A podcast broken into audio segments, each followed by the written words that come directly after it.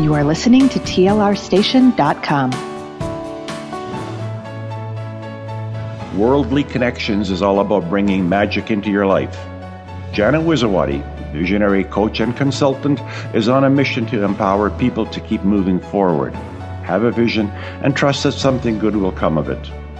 Worldly Connections inspires listeners to live happy and be happy through the power of conversation and positive energy from Janet and other experts who believe that life is a team sport, and when you work together, miracles happen. And now, here is your host, Janet Wizawati. Welcome to Worldly Connections on T L R Station. We have a very interesting guest today. It's a topic that I'm not familiar on, and so he's going to educate me and whoever else is unfamiliar with this topic. And um, just want to give you a little bit of how I met Alex. I met Alex and his wife Kameron and uh, his uh, thirteen-year-old son when I was uh, volunteering at a Jack Canfield event in uh, November. So you never know where you're going to meet interesting people when you just start to chat. And uh, it was great. We were waiting for the doors to open. And out of all of that little conversation, I now have Alex on on uh, the show. And Alex and his wife are, uh, their business is in cryptocurrency, and they are known as the Cryptocurrency Couple. Uh, both very familiar with the topic. They're working on a book, and uh, I'm going to let Alex uh, tell us more. It's Alex uh, Ruiz, and welcome, Alex. Hey, Janet. Thank you so much. Really appreciate you having me on the show. Um, yeah, cryptocurrency, just to, to kind of give an introductory education, started in two thousand eight by a gentleman by the name of Satoshi Nakamoto. And I said, gentleman, we don't know. That was actually his online handle. And he created a new type of currency. And initially, it was created out of the frustration of, you know, the two thousand eight collapse in the United States, and followed Uh, watching, you know, what happened, the bank runs in Italy and in Greece. And what he wanted to create was create a currency that was really kind of anti-establishment, anti-government. And uh, what he didn't realize was that it would become uh, globally accepted as a currency in most countries, actually. The United States still considered a com- uh, as a commodity for now. Uh, but even the current president, Trump, has his own cryptocurrency called Trump Coin. And so, but Satoshi created what was called Bitcoin, and that was the predecessor, the very first coin. And it's um, the most secure um, uh, financial platform on the planet. And uh, I say that only because of the encryption that was used, number one. Number two, now most financial um, services out there, like banks, insurance companies, Um, all these different industries are starting to now use the technology behind it called blockchain, not to confuse the subject even more. Uh, but blockchain is essentially the, the software system that runs uh, all the coins. And what makes it so special is that it's an open ledger system, meaning that you can actually see different transactions. Transactions are have to be approved by multiple entities in order for the validity of that transaction to go through the system. And if for any reason one of the entities says, no, that's not a legitimate transaction, it fails. So uh, it gives transparency to a financial system that hasn't had any transparency in the past. How did you guys get involved in this? Like it's, it's so far out there for me to conceive, but what led you and Kameron to this? Well, you know, what's interesting is, you know, we have financial services background, and we had someone who, who asked us if we had heard about Bitcoin before. And this has been going on, uh, I think this will be the third year this May that we were asked that question. And I made a very ignorant statement at the time. I said, oh, yeah, I know all about it. And, you know, knowing what I know now, I knew nothing about it. And um, so she's like, well, listen, you know, there's, there's uh, another coin that she was involved in, and she was kind of sharing it with us, because now there's over eight hundred different coins, and these are not tangible coins; they're in the ether. Um, they're, they're it's it's digital, so it's digital money. And um, so she she really kind of opened that door, And prior to that, I had just, you know, I had a, a guy that I knew that was like, hey, man, have you heard of Bitcoin? You should throw some money at it, is essentially what he said. And but through her, I really started the education process. And one of the the best movies that I saw uh, was called The Rise and Rise of Bitcoin, which is an odd title. Um, but these guys were smart enough to start to document on video their growth of the industry of Bitcoin and cryptocurrency and their process of creating the coins and, you know, the challenges that they went through and until it started moving up. And, and uh, you know, Bitcoin started at five cents and now today it's listed at one thousand dollars and it's had a peak at one thousand two hundred three dollars. And um, eventually it'll, it'll you know, the, the, the speculators are saying it'll go between five and ten thousand per coin. Wow. And it's tough for me and to get my head around this, someone who's not um, versed on uh, online investing and stuff like that. So what does that mean for people like myself? I know that when in conversation, when I was talking with you, you mentioned that uh, Canada had quit printing money. Mm-hmm. And uh, what do you see as that as meaning for us? Like I, I can't ever uh, imagine not being able to handle it. Right. So, and that's a really good point. And to really kind of break it down, well, the importance of what Canada did January first, twenty thirteen, they stopped printing money. Sweden is down to three percent cash transactions. South Korea will give you special tax treatments if you don't use cash. India just began to demonetize. They just got rid of their five hundred thousand rupee note. And I actually have some. I was just in India last August. And why this is all important is because the entire world is moving to digital money. To just, you know, you, you really don't need cash because everything's done on a debit card or a credit card or through PayPal or, you know, Kenya uses M-Pesa. Um, and the reason that's all these things are important is, is for two things. Number one, is that there's over three billion people on the planet who don't have access to bank accounts because they can't afford it, okay? And so the reason that's important is because if you're going to raise up third world economies, you have to do it in a different manner. And what everyone does have, and I don't want to say everyone, but most people have in a third world country is they all have a cell phone, right? And so there has to be a better way for them to transact financial transactions, right? And the way that they do it is through their cell phones. The challenge is, and we'll use um, Africa as an example, it, Africa moves money around quite a bit. So from Kenya to Congo to, you know, Nigeria and all these different places, but they pay fees and they pay fees in uh, like MoneyGram or Western Union or even M-Pesa, which is the, the system they use in, in Kenya. And these people don't have a lot of money. But if they actually use cryptocurrency, the fees are a few pennies. And I'll give you a good example. And Richard Branson, who owns Virgin Airlines, you know, Virgin Group, he owns over four hundred companies, one of the richest men on the planet, bought one of his last airplanes for Virgin Atlantic uh, using Bitcoin, six hundred million dollars airplane.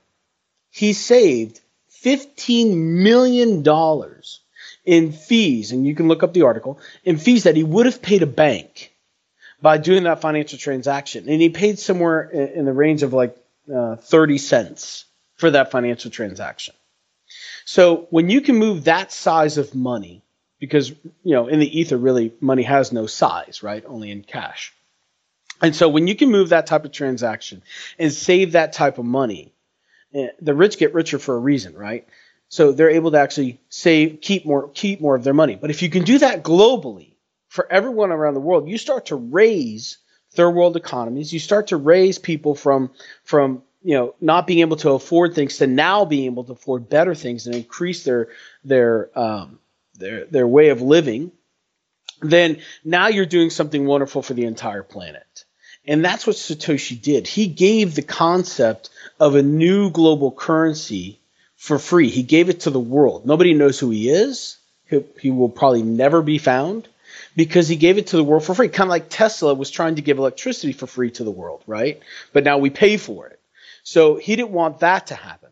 So he gave it to the world, and now we have this currency that's taken hold, that the biggest challenge for countries are is how do we trace it and how do we tax it? And so that's kind of this, the, the stage that we're in now. And I believe that solutions are coming about for that, to where you can tax it, because it is important to be able to do that. And um, you know, so it's not used for nefarious reasons and things like that. And so it, it's important to be able to, to you know, still have roads and schools and, you know, bridges and all that stuff. And so I believe we're moving into that phase right now, as we're moving into the phase of, you know, rolling it out for people like you, Janet. And, and the biggest thing that I can tell somebody who's a complete novice, knows nothing, is that there's a global monetary movement happening now. And that's the monetary movement of cryptocurrency. And in that movement, pay attention, because in the future, you'll be using a cryptocurrency, whether it be Bitcoin or one of the others, to do financial transactions. And one of the reasons that's really, really important is because where has all of, where has every country failed us with their currency? And because they failed us in the fact that they print more, and it keeps devaluing, you know, the U S dollar, whatever currency that we're in. And what cryptocurrency does, it doesn't allow for that.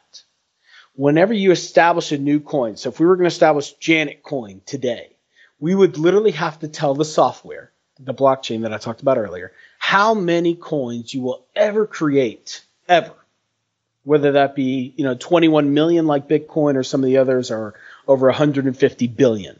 So, but you cannot create any more coins than that.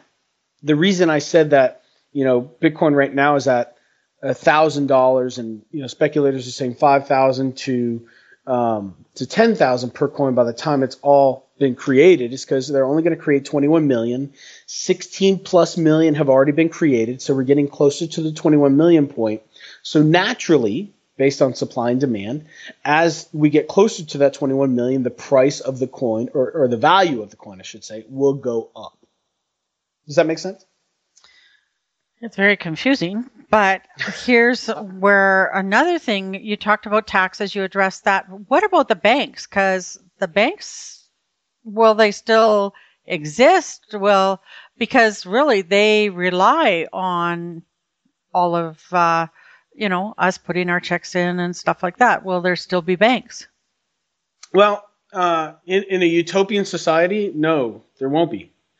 Um, and if you think about it, From from Satoshi's perspective, banks have done nothing but charge us fees for our money, right? And if you look at what happened in Greece and in in, in Italy, you know, or, or let's take Greece for example. On Friday, everything's wonderful. Saturday, you show up and you want to get money out of your bank, and you can't, because Greece went broke. And so they literally, part of their deal to get pulled out of their bankruptcy was to seize all monies. So you go to the bank, uh, we'll take uh, the U S for example. I go to the bank on Saturday morning, I'd like, you know, five hundred dollars, and they go, no. Well, no, no, no, I want my money. Well, no, that's not your money. It doesn't have your name on it. It says United States of America. So the difference there is that if all the people in Greece the day before had put their money into cryptocurrency, they would have been fine, because they would still have all their money. It wouldn't be sitting in a political and economic environment that changes all the time and puts yourself at risk financially. So the big secret and the big thing about cryptocurrency is to sit outside of any political economic environment. Don't get me wrong. I love my country. I just don't agree with everything they do, right? I don't think any of us probably do. So, but if I have a coin or a cryptocurrency that I can still go buy bread and milk, clothing, and still go on vacations and pay all my bills, then there's really no need for a fiat currency that keeps devaluing. So unless countries figure it out, which they haven't so far, then this will be the new currency of the future. And when it comes to banks, there's no need for banks, because I can hold billions of dollars on my cell phone. I'm now the bank, and I can transact person to person or person to business without having anybody else's fingers in my money. So there's no need to pay those fees anymore. So there's a huge shift going on right now. Now banks, just so you know, are getting involved in the game. They're filing cryptocurrency uh, patents and patents on the blockchain and all this other stuff to try and save what they have. But the challenge for me, and you might think differently, is if I go to Bank of America and I, and, and I, I bank there and they say, well, Alex, you know, we have our own new cryptocurrency now and we want you to use Bank of America coin. Well, why? Because it's, you know, more efficient, it's easier to use, and it's cheaper. Okay, so why would I still use Bank of America coin? Well, essentially what they're saying is because it's better for them, right? Well, we first have to take care of our four walls before we can take care of anybody else outside of that. And what's best for us and really anybody around the world is to actually pay less fees, have less money going out to banks unnecessarily when we can still do the same type of financial transactions without the need for them. Okay. So I think it's time to take a little bit of break. I'm going to get my head around this a little bit because I have another question bubbling up here. And uh So, Alex, we're going to take a break, and when we come back, we'll be talking to Alex Ruiz about uh, cryptocurrency. Need to book an appointment with a holistic health provider or find resources and products in Edmonton and surrounding area? Not exactly quite sure who to contact or where to begin your search? Your Holistic Earth is the only online holistic marketplace that connects people like you who need help to the holistic health practitioners who provide a complete range of professional services and products. Look no further. Your Holistic Earth is your online holistic marketplace for a healthier and happier you.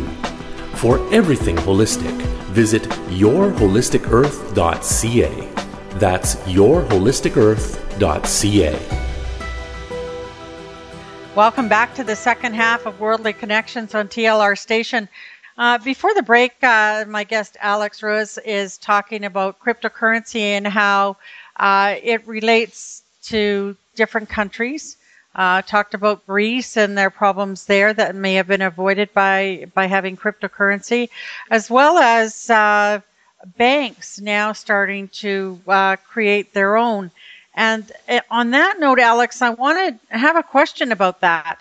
Is uh, you talked about Uh, other ones creating these bitcoins, which is cryptocurrency. How does that all relate? If the banks has their own and I have my own and somebody else has their own, how is that different than a, a, a country having their own currency?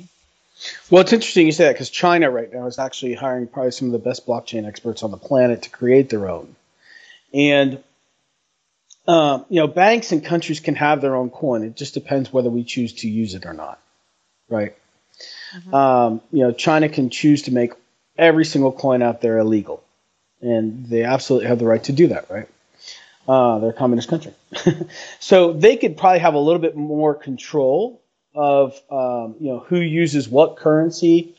Uh, but unfortunately, something like a cryptocurrency is still going to be used uh, amongst people.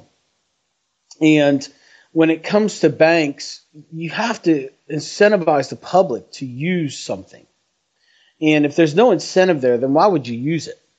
You know, kind of like what I was saying earlier, Bank of America wants me to use their coin. That sounds great, but why? How does that benefit me?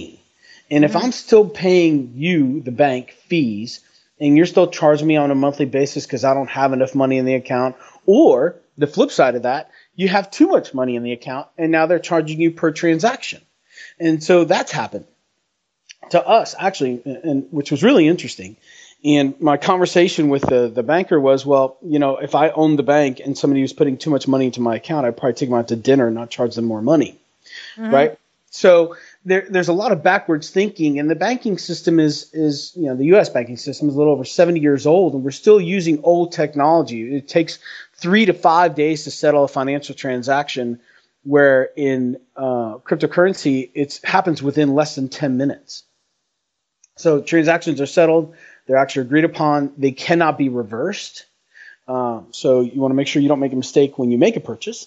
And there's there's there's governors in there to make sure you're not making mistakes, just so you know. It's a specific address that nobody else would have when you send money and things like that. So there's no mistakes in the system. And But when it comes to banks, I mean, banks are really going to have to quite literally reinvent themselves to be something that they're not. And what they are is they're a fee machine. I mean, banks make their money on fees and bank check fees and everything else. And uh, the best place for a bank's use in the future is probably going to be for loans of business loans or mortgage loans and things of that nature. But as far as holding your money in the account anymore in the future, there really won't be a need for that. You know, if I need a loan for a house, that's one thing. But for my daily transactions of me going out and transacting business, I really don't need uh, a, a bank to hold my money and charge me fees anymore. It's just it's, it's unnecessary. So in that, um, how does that all happen? Like you said that you've been investing in it, and at one point it was – say five dollars for a Bitcoin, and now it's to a thousand. So when you talk about Africa and third world countries and that, how do they even get in, involved in something like this? They, uh, is it, I don't know, gonna, somebody's going to go and educate them all that they all have to have cell phones with money on it now? Or how does that affect us, the layperson, at, you know, as it grows? Well, there's a couple of opportunities right now, and uh, I'll answer your second question first. So, as a layperson right now, there's a lot of op- opportunity and speculation, right? So, which coin's going to make it? Which coin's not going to make it? Um, and the answer to that is whichever one has the demand side. And what I mean by that is Bitcoin is the only one currently, and that's changing, that actually has supply and demand. It's got the supply that it's creating. People will hold the coins, and then it has demand of over ten thousand retailers who already accept it. So Best Buy, Victoria's Secret, Expedia, uh, there, there's tons of them who actually – Walmart dot com, Amazon dot com, all these places accept Bitcoin, and you can pay your transactions with Bitcoin. So uh, that's really where the secret lies in who, what coin's going to make it, what coin's not going to make it. We were talking about, you know, Janet Coin earlier, and we could create a, a hundred billion of them, but who wants it, right? And so you have to go out and promote it, to answer your first question, and you have to go out and promote who who's going to accept a coin, uh, how coins work. That, you know, you have all these major outlet, outlets that take Bitcoin, so the education's a whole lot easier. But when it comes to third world countries, you literally have to go on the ground and start to educate these people. And that's why I was in India, uh, Singapore, Malaysia. Uh, we went to Thailand, London. So that's why you have to go on the ground and you have to start educating people on what the new currency is. It's like a grassroots movement, really, and that's how it started with Satoshi. And since we're talking about third world countries, this is this is one of the big things that's going to change third world countries. And I'll give you a good example. We have a friend named Gideon who's from Kenya, and Gideon owns property in the village that he lives in in Kenya.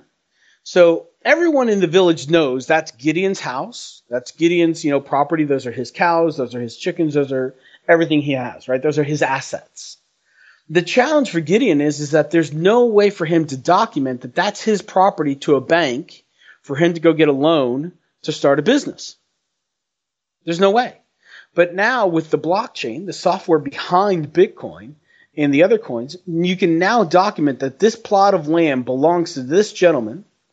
And this plot of land, based on, you know, comps or however they're going to do it, has this net value, and he owns this outright. So now Gideon can go to the bank and go get a loan to start a business or to build better uh, a better house or better, you know, um, water or, you know, energy to come to his property, and he could literally go and use that now as an asset. So you're going to see a lot of third world countries start to move up. And at the same time, let's say that Gideon, again, builds bicycles for a living. So if he builds bicycles, he can probably build them pretty cheap in Kenya. But he can't get U S dollars for that bicycle in Kenya. He can only sell it locally, right, unless he gets an online business and all this other stuff. And then he pays all these transaction fees, switching things from U S dollars to Kenyan dollars and being able to transact on all the minutia that goes into having an international business. But if he has one currency that he accepts, so let's call it Bitcoin, and he accepts that from people who buy in the U S, people who buy just in Kenya and everywhere else, he can now start to raise his standard of living based on having a global currency that people accept. Now, when I make that statement, people are going, well, you know, the Bible talks about one world currency and everything else. Um, that really throws a wrench into that one world currency. And the reason I say that is because you won't just have just one global cryptocurrency that's accepted um, by everyone in the world. You're going to have, you know, three or four, maybe five that settle out to be, you know, the top five cryptocurrencies that people use globally. And that'll be by who accepts it, how much is in production, and things like that. Well, that's a lot to take in. But I know that uh, you and Kameron are writing a book. Uh, it mm-hmm. should be out shortly. Yes. And uh, you do training, and do you coach people around this as well? We do. Uh, we actually just f- finished our second cryptocurrency seminar here in Dallas, Texas, and we're looking to expand that. And then we actually do uh, coach people on cryptocurrency and how to use it, how to set up online wallets, what to look for, different indicators, things like that. Well, good. Can you just uh, tell people how they can find you? Yeah, absolutely. Uh, the best way to find us is a couple of ways. Number one, we're on Facebook, and we're uh, at Cryptocurrency Couple. So, and then the other way is they can email us. Uh, we have Alex at digibillions dot com. It's D as in Delta, I, G as in Golf or Gopher, I, and then billions, like billions of dollars. So digibillions dot com, or Kameron with a K, K A M E R O N, at digibillions dot com. The book is titled Digibillions as well. Perfect. Okay, well, um, when I, the book comes out and uh, I read it, and I'll have more questions, we will have to do this again, Alex. I would love to. Listen, best place to start, like I said, The Rise and Rise of Bitcoin, that movie, you can get it for free on YouTube. And there's one more called Bitcoin, The End of Money as We Know It. And both of those are great places to get a good basis of what's going on. The End of Money, Bitcoin, The End of Money as We Know It. Yes.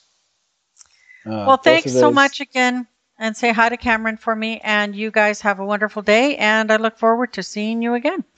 Absolutely. Thank you so much for having me on the show, Janet. Really appreciate you and your time and everything that you do. Thanks so much. Are you interested in appearing on Worldly Connections? Ready to work together and make miracles happen? Then Janet wants to hear from you. Contact her at janet at family connect dot com. That's Janet at FamilyConnect, spelled C O N N E K T dot com. Thanks for listening and have a great day. Tune in next week, same day and time.